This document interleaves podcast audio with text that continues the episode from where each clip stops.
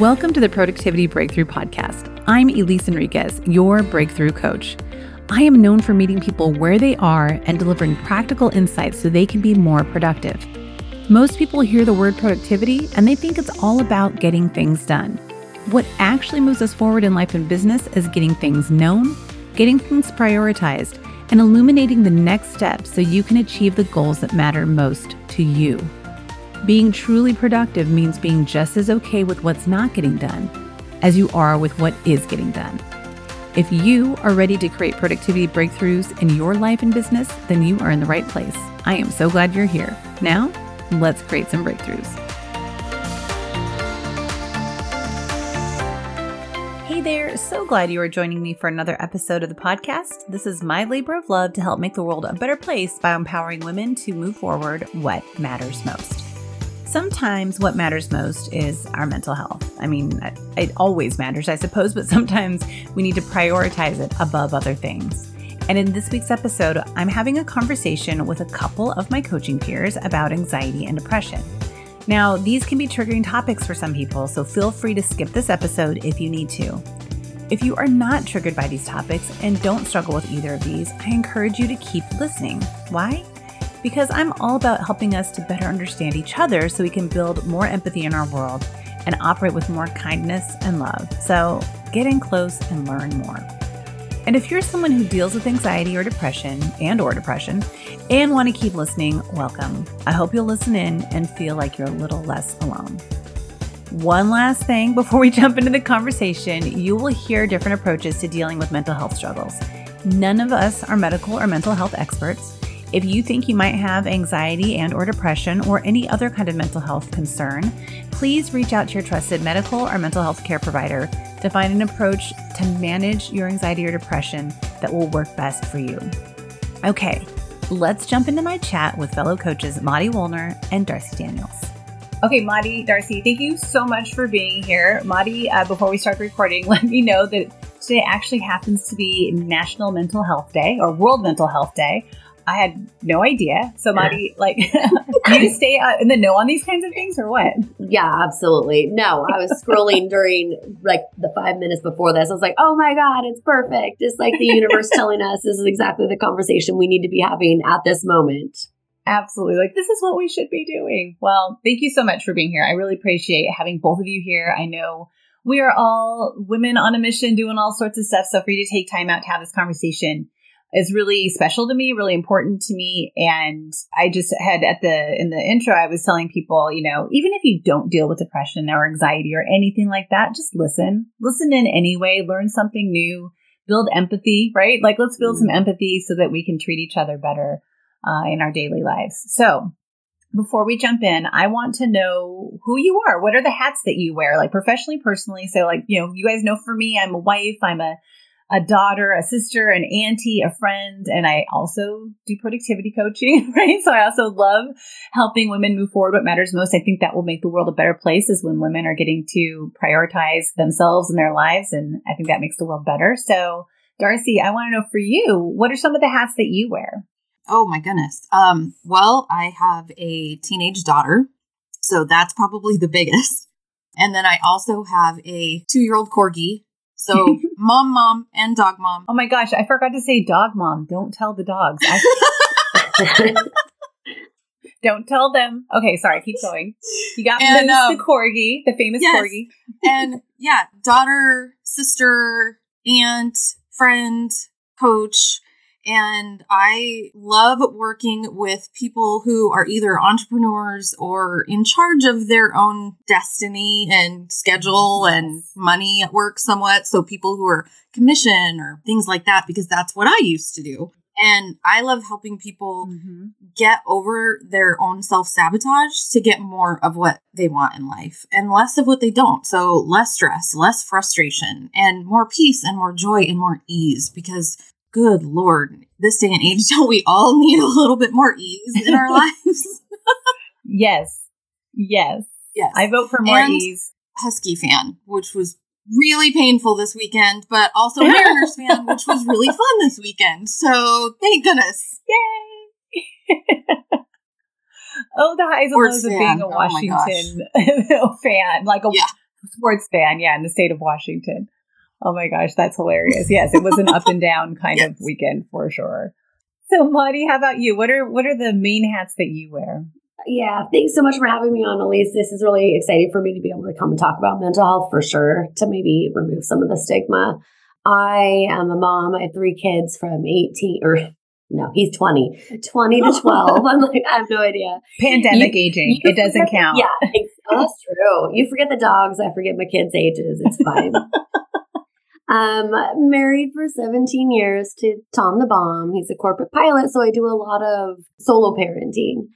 I have a couple businesses, one being an insurance agency that I've had since 2008. I started that from the ground up. And then uh, about halfway, about five years into that, I realized that selling insurance wasn't my passion. I love having business and I love being an entrepreneur, but coaching my team really was. And so I, I started coaching my team and I branched out and started my own coaching practice a few years ago as well. And I, I just really help women live a life on purpose. I love taking women who maybe feel like they're just going through life on Groundhog's Day or same old, same old, or living by default really figuring out what intention and purpose looks like to them. So they have a podcast that I've had for a few years and I am getting ready to launch a new and exciting podcast. So I, yeah, we're, we're still on the DL, but um, I'm really excited about that next new project. I am so just having you both here, like if y'all could see me, I'm like just like smiling the whole time. I'm just like smiling nonstop. I'm like wiggling in my seat, like all of these things. Cause I'm just, I'm so excited for both of you and the work that you're doing. And I think that, you know, part of having you on the podcast is for people to get to know more than just me on this podcast, right? To get to know other people and other resources, other people who can support them, and especially other women who can support other women out there. And, but then also for them to see that as coaches, it doesn't mean we have it all together and that we're perfect. Mm. I remember going into coaching. Darcy's just laughing. I remember when I was starting my coaching practice, I was in coach training. I was in my certification program and was letting people know what I was going to be doing. And I remember this woman telling me, like, oh, you must think you're perfect or something. I was like, mm. what? And she just, she was just like, oh, that's, that was the perception from her, right? That's not everybody's perception of coaching, but that, like, oh, well, then you must know it all and you're going to tell everybody how to do things. Like, oh gosh, no, I like to figure it out though. And like mm-hmm. other, I like to help other people figure it out. And I see that from both of you as well is there isn't a bunch of ego in the work that you're doing. You're really about serving other people. And I love that about you. And we are human beings who sometimes have hard times. And so what we're talking about in today's episode is really just living life with anxiety. And for me, it's the anxiety and depression, but it's all, you know, anxiety, generally speaking, is kind of at the forefront of where I struggle with mental health. And so I'm curious to hear from both of you, you know, how did you even figure out that anxiety was an issue for you? So Mari, I'm going to I'm going to start with you. Yeah, so uh, I have always been a striver, a hustler, and a prover. Like I'm going to prove my worth no matter what. And I was killing it in the insurance agency. I mean, killing it, you know, winning all the awards, winning all the trips, name on the top of the numbers, making all the money. And it felt like everything was going great. And then one day I was sitting at my desk and all of a sudden I felt this like instant clamping tension in my neck and it radiated up to my head and down my arms. And I thought, I honestly thought it was, I thought heart attack, you know, I wasn't quite sure what it was. It's something like this never happened to me before. And so I called my husband. Um, he was working nights at the time. So this is a big deal, not only to call him in the middle of the night, but also to call for help. I also was living a life that uh, I did it all on my own and I was a self-made woman, you know. Right. Yeah. And uh, we met at the urgent care, and after taking the vitals, um, the doctor let me know that I had had a panic attack, and I looked at him in confusion, and I was like, "Well, I'm going to need to see your medical license because I don't think you know who I am." like. I, don't, don't have those. I don't do that. I don't have panic. I don't have and he sent me home with a, you know, a few prescriptions and a suggestion to meet with a mental health therapist. And so I learned I had anxiety in a very, very scary and surprising way. Yeah, it was very like abrupt, sudden, yeah. unexpected. Yes. Yeah. Had there ever been signs before that of no. of any kind of panic attack or anything? I think hindsight is awesome, but at that point, there's no ability for myself to slow down to recognize. Mm-hmm. So possibly, mm-hmm. possibly, but but I wasn't in a space to even even take take a take a minute to yeah. to notice and reflect. Yeah. Yeah, yeah. You're just charging forward, hard charge, yeah. an individual, independent yep. woman. Yeah, that it's so that's interesting that you still are right. You're mm-hmm. still all of those things, but in a different way, in a in a maybe more balanced way. We'll talk more about that in, in a little bit. But how about for you, Darci? What did it look like for you to realize, or how did you discover well, that you had I smiled anxiety? at the end of Mari's story because mine is the exact opposite. so I have known my entire life that I'm air quotes different. and I, as a kid, I didn't know if I was just told I was too sensitive. And then as I got older, I knew I had a little bit of depression too, at least like you were mentioning. That was always a little bit more obvious mm-hmm. that I tended towards the melancholy of things. But mm-hmm. the anxiety part, I didn't start having panic attacks until my late 30s. However, I was actually diagnosed, again, air quotes, with generalized anxiety disorder in my early 30s when I started seeing a counselor. But what she told me was that she was diagnosing me with that because she had to diagnose me with something in order for insurance to keep paying for counseling. And that was the thing because I had a family history of it that I was probably more prone to than anything else. And it was just easy, an easy diagnosis for the insurance companies to understand. So I could keep coming to see her because I had a very specific mm-hmm. issue in my life I was going for that didn't have anything to do with anxiety. Mm-hmm. So that was a blessing and a curse because I took what she said and I was like, okay, that makes sense when I look back on my life. And it, on the other hand, she's telling me I don't really have it. My younger sister has anxiety and was diagnosed way before I was. And so I watched what she had gone through in her 20s and thought, well, that's not my experience at all. So maybe I really mm-hmm. don't have it.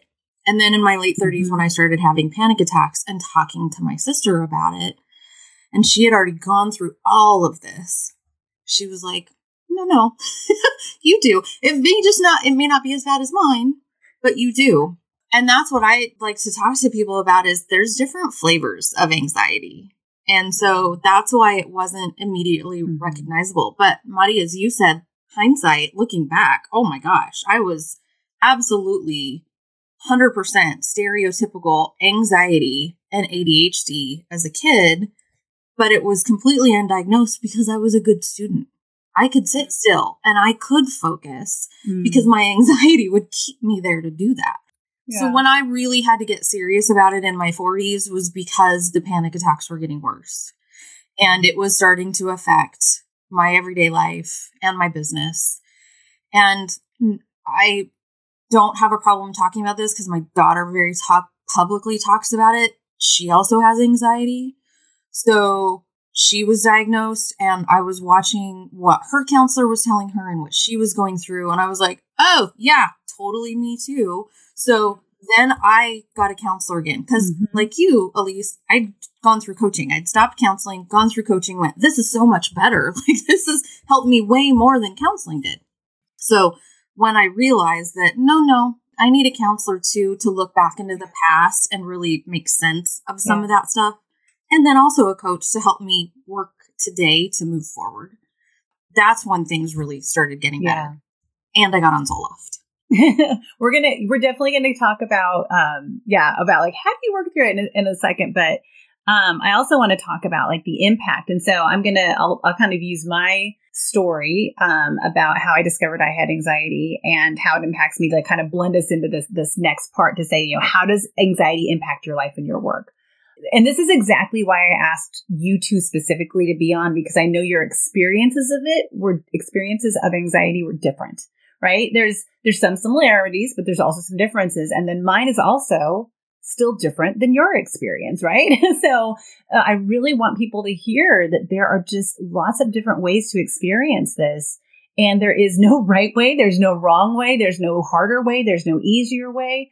there's what you're experiencing and listening for yourself and the things that we're talking about. So for me, it was a very slow build over time. Uh, the hindsight part, I'm still looking for, to be honest. I'm kind of like going, gosh, like I still have been kind of trying to reflect back to see, like, how did this show up for me before? But generally speaking, what happened for me was, and it was so strange, is I was working toward my second wedding. I was about to get married to like the best person ever, and I was not as engaged and excited as like I was excited in my heart, but my activity level around it was not there. For my first wedding, I did everything. And suddenly I just realized that Kim, my now wife, was kind of doing everything. And I was this very like agitated, raw little bundle of bitchy nerves. I was snappy and grouchy. And granted, we were in the middle of a pandemic and all of that kind of stuff was going on. But even leading up to that, we'd been doing a major remodel and everybody says how stressful remodels are. And so I, I kind of kept chalking it up to all these things that were happening, right? Oh, this remodel. Once a remodel's done, I'll feel better. I'll be less like on edge and less grouchy. And oh gosh, now a pandemic has kicked in because we literally moved into our house in October of 2019, right? And so we were barely in our house, then we were shut into our house, right? Or, you know, we chose to be in our house. And so then it was like my mom moved in with us and my dad died and my, my cousin died. And like all of these things kept happening that I kept kind of chalking it up to situations that, okay, once this gets better, once this resolves, I'll feel better. But the bottom line was, is I wasn't treating the people I cared about very well. And so we build up to the wedding, and uh, that's where I finally met with a doctor, my doctor. And I, I started talking to, to, friends first and family members who deal with depression, depression and anxiety. Wow, I just coined a new term, impression. Uh, just depression, and anxiety. and my sister in law said that for her, when she first started experiencing depression, it was a very anxious, very agitated depression. And I realized that that's what was happening for me. And it helped me to hear somebody else say that and for me to go, Oh, that's, that's what's happening. And so the way that it impacts my life is that kind of very agitated, not myself feeling. I'm not a mean, grouchy person usually. I was like, what's going on? But it was like I had no ability with certain people to just like filter or have like a, a, a, way to just stop and reflect and see how I was doing before things came out of my mouth, which is not like me to to be like I said, snappy, mean, hurtful. So I was being like that with my wife and my mom who was living with us at the time. And so it was my mom who finally was like, You're mean, you're bullying us. And I was just like, that was my rock bottom. Like I went downstairs and cried forever and then uh, said, Okay, I'm gonna reach out to somebody and get help. So that's how it generally impacts me. Um, so I'm curious for you guys, how does it impact? How does impact? how does anxiety impact your life and your work a, on a on a daily basis or or on a cyclical basis? Yeah, even? in every conceivable way. so it there's really like I said, there's really a few different flavors of anxiety. I think. I mean, it affects your nervous system, right? So you fight or flight is common for people to understand, but there's also freeze and this isn't talked about as much. And this, unfortunately, is my flavor of anxiety. So I can fight or flight depending on what it is. But typically, I would say 90, 90 to 95% of the time, I freeze. So I get overwhelmed and can't do anything. And mm-hmm. then for people who have heard of executive dysfunction and how that works in our brain, executive dysfunction kicks in for me and the difference between that and laziness is laziness is just, I don't want to do it and you don't feel bad about not doing it. Executive dysfunction is you feel bad about not doing it and then you continually beat yourself up. Like, what's wrong with me? Why can't I do this thing? All the while you're sitting in the couch canyon and can't get out to do the thing. So, okay, I'm so glad you said Couch Canyon. I was like, if you weren't going to say it, I was like, please talk about the Couch Canyon. Oh. Because I think it's it, it's helpful to kind of have these kind of little terms and phrases for when you're in these different cycles to be like, oh, I'm in the Couch Canyon, right? Because it, it's good awareness. Yeah. So another coach friend of mine, Sarah Seidelman, as far as I know, she coined the term Couch Canyon, and she talks about it in her books. And basically, it is when you get so overwhelmed or burnt out that you are literally or metaphorically in a couch canyon. You can't make yourself get out of that place to go do the things that you need to do or even want to do. So the couch canyon is a big time suck, you know, and it may be metaphorical. Sometimes it's when I'm sitting at my desk, but I pick up my phone and I start playing games. And then I can't focus mm-hmm. on the mm-hmm. the work and the things that I should be focusing on right then. Sometimes it's literal. I'm sitting on the couch and I'm numbing out. I'm avoiding. Whether it's TV or I think a lot for the younger generation, for my daughter, it's mindlessly scrolling through Instagram or TikTok and watching those videos. And I do that sometimes too, but and so what happens is I will have I know I will know exactly what I need to do, thanks to you, Elise, because I have it in my GQ's to-do list and I can't make myself do it because I'm so overwhelmed. And just getting off the couch to do one thing mm-hmm. feels incredibly difficult. Mm-hmm. Now, most of the time when I do, I can then do another thing and then another thing. And sometimes I can't. Sometimes I do one and I'm like, nope, yeah. exhausted, done, back, back on the couch. But at least then I've made a mm-hmm. decision. The couch canyon is really, you're not making any decision. You're mm-hmm. just in stasis. and that can be mental as well as physical. So for me, mm-hmm. it affects mothering, it affects yeah. my work, it affects being a good friend. I will have friends text me or call me or want to chat, and I don't answer because I'm frozen and can't, I'm hiding from the world. The pandemic was both great and horrible mm-hmm. for my anxiety in a lot of yep. ways um, working from home. Yes. But the good part about that was yeah. because I am self employed for the first three months, I was able to do that. And that's actually what I needed. I needed to just get my head in a place where I could wrap my hmm. consciousness around what the hell was going on and how to move forward from here. Um, both as a person and as a mom. So I think that for me, the big thing is the knowing yeah. that I'm not just lazy, which is what I was labeled a lot as a kid, and that it impacts me because it's actually a thing in my brain. Yeah. Yeah. Yeah. Thanks, Darci. How about for you, Mari? Uh, yeah, thank you so much, Darci. Your vulnerability is inspiring. All vulnerability is, but I really feel that.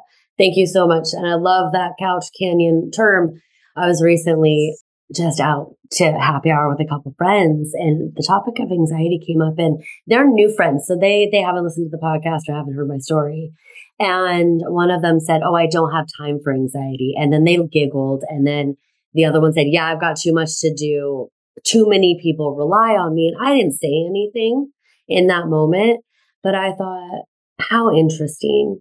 And i just applaud this conversation as a whole because at, at some point, maybe one of those women will listen and maybe begin to understand that the couch, couch canyon isn't a decision, right? Mm-hmm. Mm-hmm. And like Elise said in the beginning, like maybe we can start to form some empathy and, and awareness around what this really is because laziness is, is not it. Um, mm-hmm. I was anything but lazy. I, I still am anything but lazy. So how it affects me is um, mine feels more triggered when it comes to health and well-being, especially with my family. And so luckily I've gotten to the point where I can maybe spot it before it's coming. I woke up, um, I don't normally uh, sound this sexy, uh, but I woke up with a, with a sore throat and, and I knew right away that this could be something that's going to trigger my anxiety. So I'm just on high alert. I'm on, I'm on extra alert and I'm aware of exactly how I'm feeling going through the day a couple months ago, one of my kids had surgery. It was we're in the hospital all day, and again, I just was very. I became very aware so that I could not only take care of my daughter being there, but more importantly, uh, to take care of myself first, so that I could be there.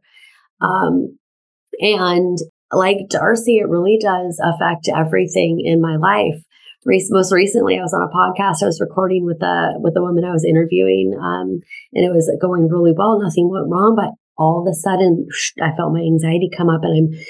This is where I'm still learning because what I could have done is say, "Hey, time out."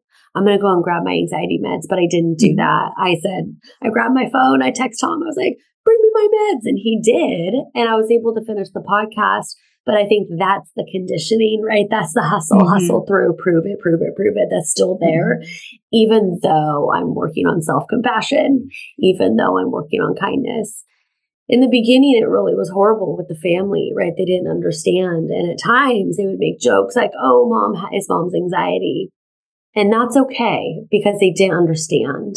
Mm-hmm. And as I've continued to have the conversation with them, um, with the public, with my social media, on my podcast, all the things, they are now able to have the conversations with their kids or the conversations with maybe like how they're feeling with me. This mm-hmm. summer has been a really hard summer for all of us on a number of different levels. And how I can't tell you how many times all five of us sat outside with our fire pit, just all of us crying and really just talking about our emotions. And I have to say, that's been the yes. biggest gift from for me. That's the key. Is because I am now like walls down with safe people, with yes. only safe people. Right. That's the that's the, that's the important part, y'all. Yes, that's the key. So, there's there's a lot of not so safe people out there.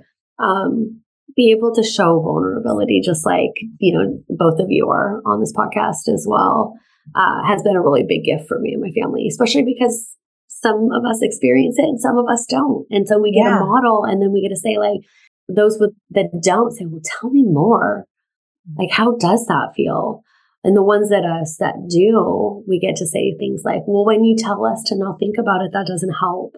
Mm-hmm. You know, and it's just more of a beautiful dialogue versus a, I don't understand. Let's go in different rooms. Yeah. Like, what's your problem? Kind of. What's your problem? Exactly. Yeah. I'm really glad that you mentioned, and I love that you mentioned about having your safe people that you can talk to about these things. And, and, I have to note that you created that in your family. Like that's what's so cool though, is that you slowly had those conversations over time so that now that is a safe that your home life is a safe space for anxiety because it isn't people's home lives aren't always a safe space uh, and so that you know that's something to always be aware of um like I said, I, I, talked about a little bit already for how it impacts, you know, how it impacted my life that made me aware of it.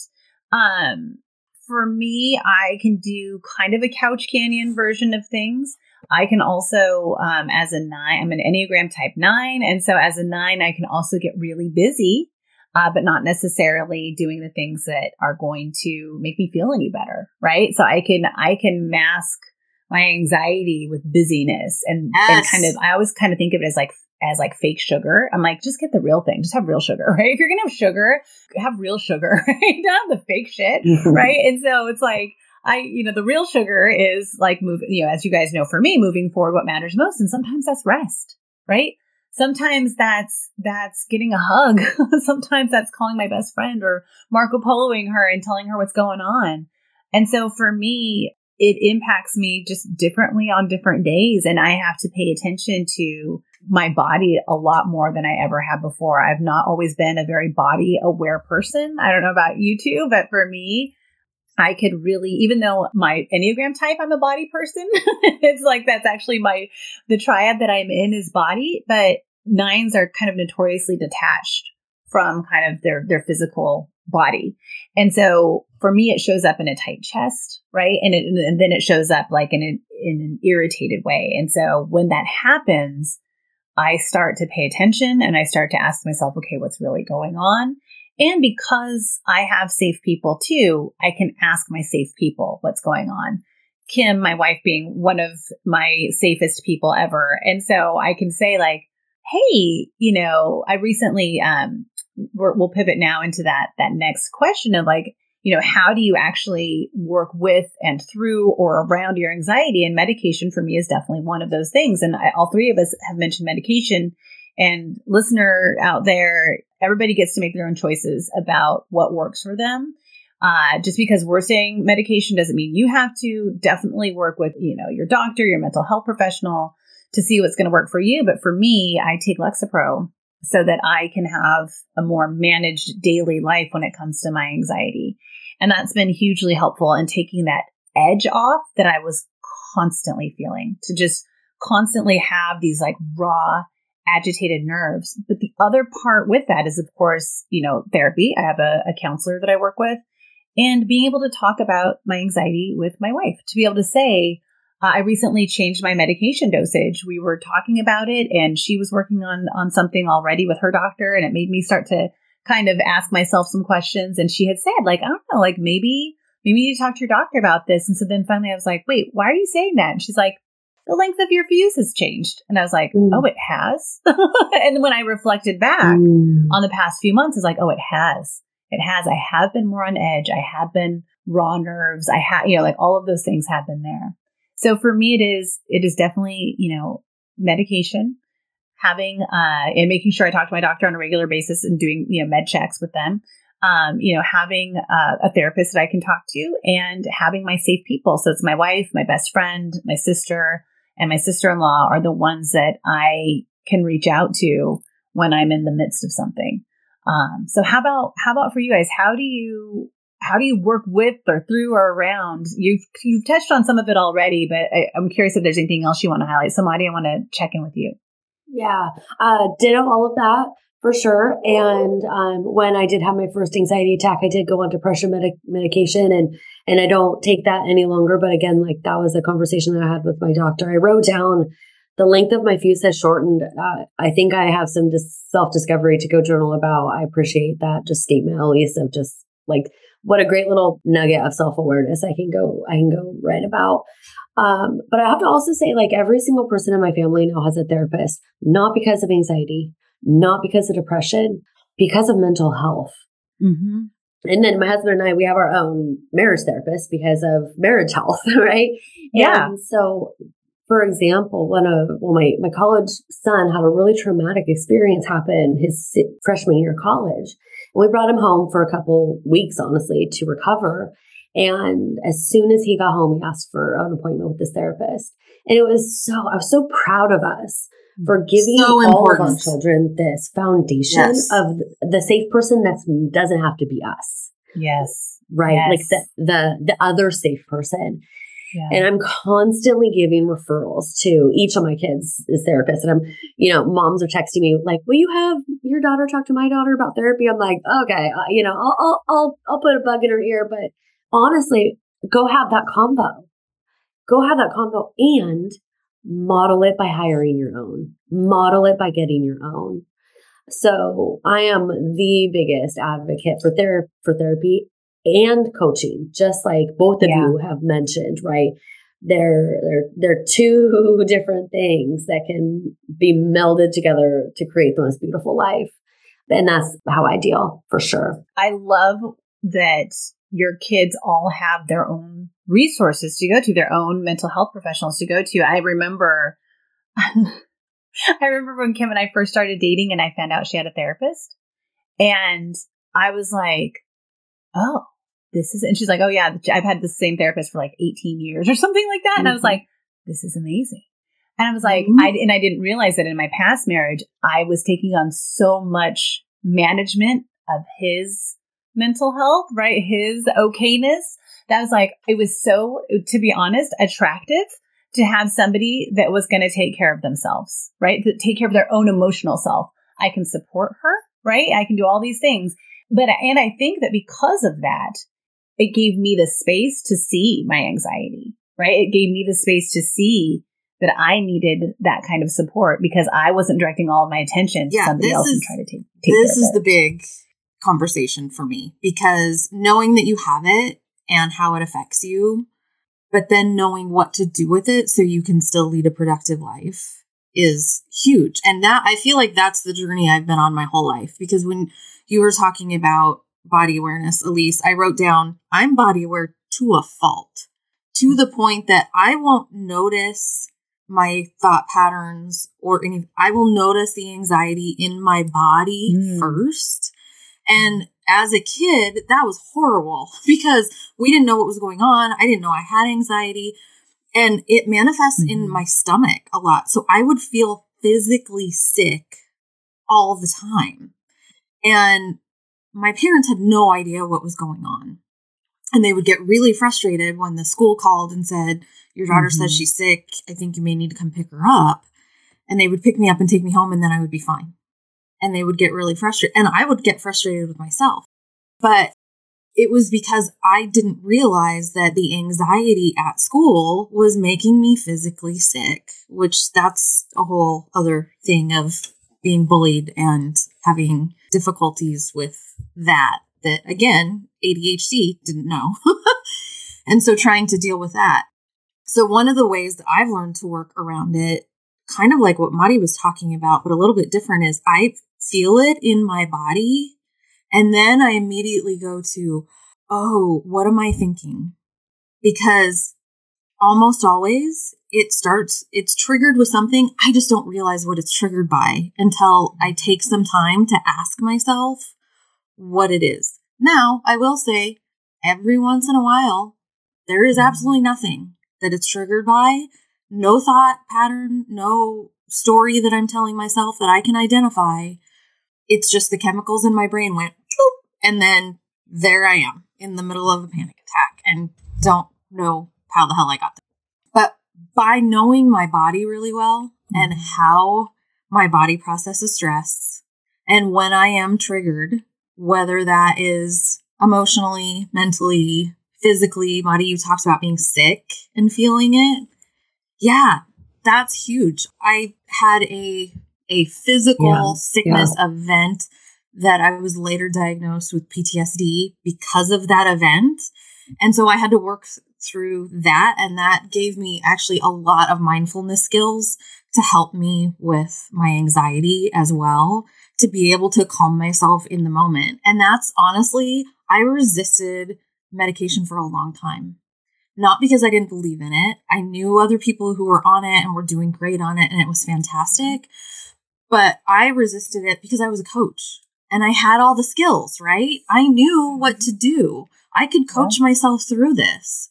And because I have such a sensitive body system, I didn't, mm-hmm. I was so afraid to go on medication and mess that up in a way, which as weird as that sounds, like I felt like I needed to have that warning system in my body until right. it got to a point that I couldn't deal with life almost at all anymore. Right. That it wasn't it wasn't helpful at some point. No, yeah. It, that warning system was was kind of like faulty somehow.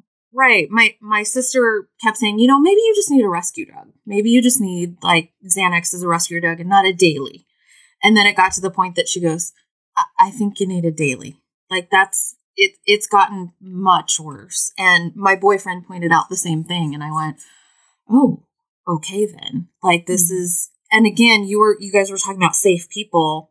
We ha- we all have blind spots.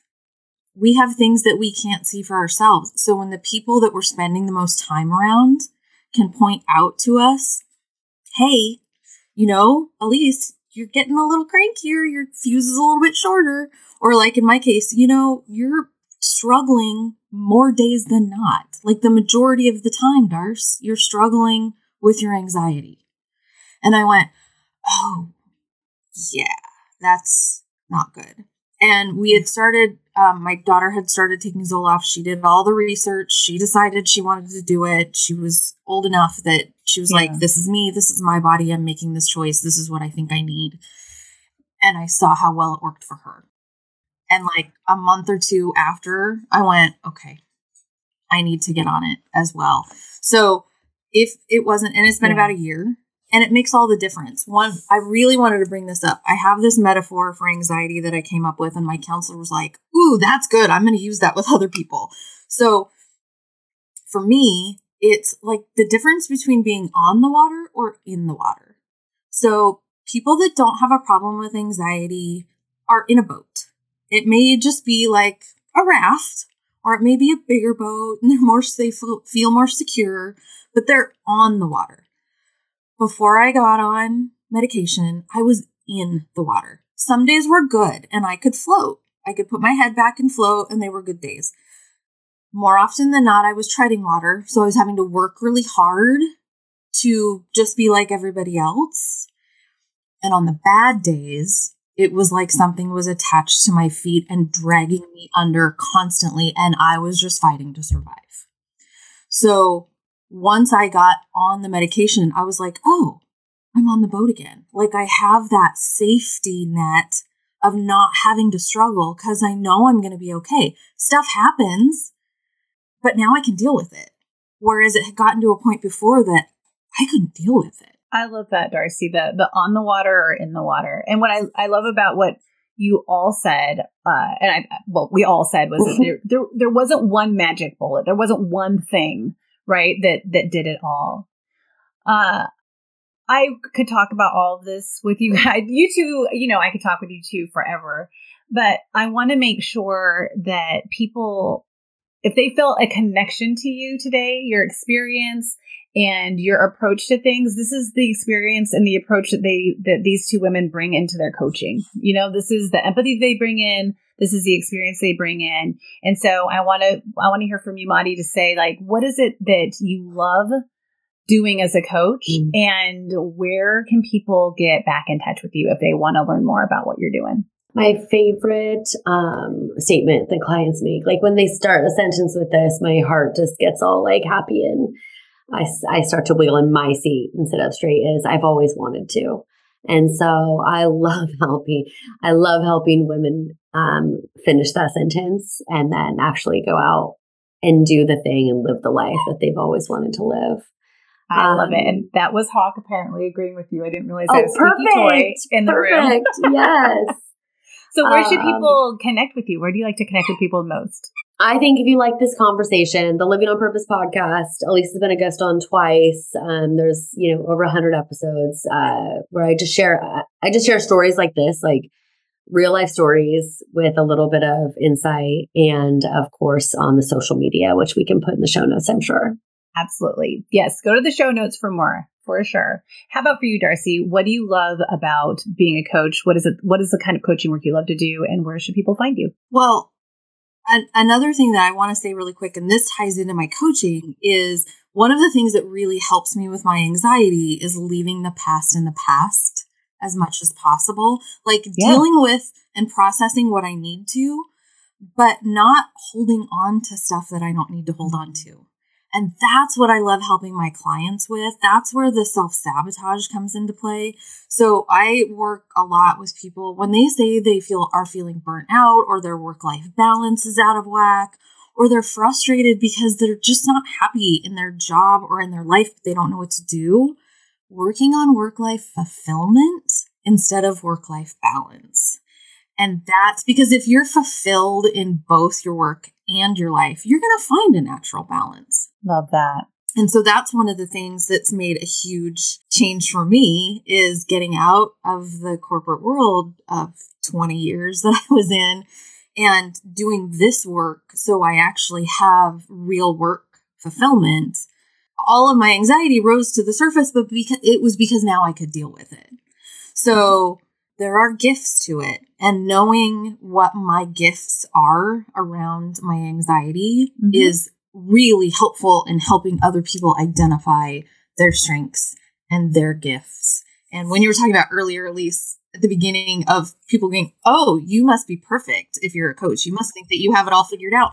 No, who wants a coach who has it all figured out and has no idea what adversity or any of this is?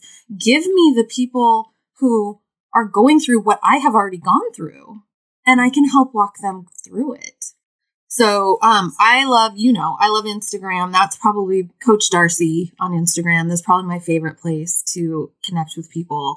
And then just in person, like shoot me a DM or an email, and I am happy to jump on the phone and have a, a free consultation conversation to see if coaching works for you or if I'm the right coach for you. I've referred people to other coaches because I'm like, no, I don't do that. Um, and then the last the last thing I'll just say is mindful motivation. Learning how my flavor of anxiety ties into how I'm motivated. And you know, Elise, you've mentioned the Enneagram. You know, I love the Enneagram and I have a program that I use that with clients in. And I tie that all together with what really motivates you and what positively motivates you and what negatively motivates. Right. Right. Yeah. Because there's it, it's two sides of a of a coin there. just like anxiety and depression. I was going to say, and just like I learned that my anxiety was a huge motivator for me, positive and negative in my life, and how I want to mindfully use that instead of just having it be the default. And so I, yeah, I help, love helping men and women professionals with that too. Because we're all so busy. We need somebody to talk to. Yeah, somebody to see our stuff. And that's what I love about both of you is that you are all about helping people be more intentional, move out of kind of just the, the patterns that get us stuck, the autopilot that we can get in, the Groundhog's Day that Mari mentioned, and really live lives that are fulfilling and love. Thank you both of you so much for being vulnerable with me today, for sharing your experience. And I hope that for all of you listening out there, that if you heard you and any of us, to don't hesitate to reach out and talk with your primary care provider, talk with a mental health professional, seek out a counselor. Uh, it's you deserve that. You deserve that. So thank you both for being here. I appreciate it. Thank you, Elise, for facilitating this important conversation. Yes, thank you so much. I hope you found my conversation with Mari and Darci to be helpful. And now that you listened to it, I do have a question for you. How are you feeling today? I know it says today, but it is the question of the week. How are you feeling today? Like, truly, you don't just get to say fine or okay with this one. I want you to be honest with yourself and even elaborate a little bit. If you are feeling great, I celebrate you. If you're having kind of a blah day, I get it, and I am sending you virtual hugs. If, on the other hand, you've been stringing together weeks, months, or years of not great, and maybe heard some of yourself and Mari, Darci, and I and what we were talking about, I encourage you to reach out to a mental health professional to chat about how you're doing. Just get another set of ears on things to check in. And finally, if you are in crisis, reach out to the Suicide and Crisis Lifeline by calling or texting 988 or go to 988lifeline.org. Again, that's nine, the number's 988lifeline.org. There's a lot of resources and support there. Okay, that is all for this week. I'll be back again with you next week. Until then, keep moving forward what matters most. Thanks so much for joining me for this week's episode of the Productivity Breakthrough Podcast. Did you have a breakthrough today? Write to me and let me know. You can reach me, revisit anything we covered today, or uncover free resources over at elisehenriquez.com. And if you know of other leaders in life and business who would appreciate a little help with their productivity breakthroughs, I'd love it if you'd share this podcast with them. And finally, remember to hit subscribe or follow so you don't miss an episode. See you next time.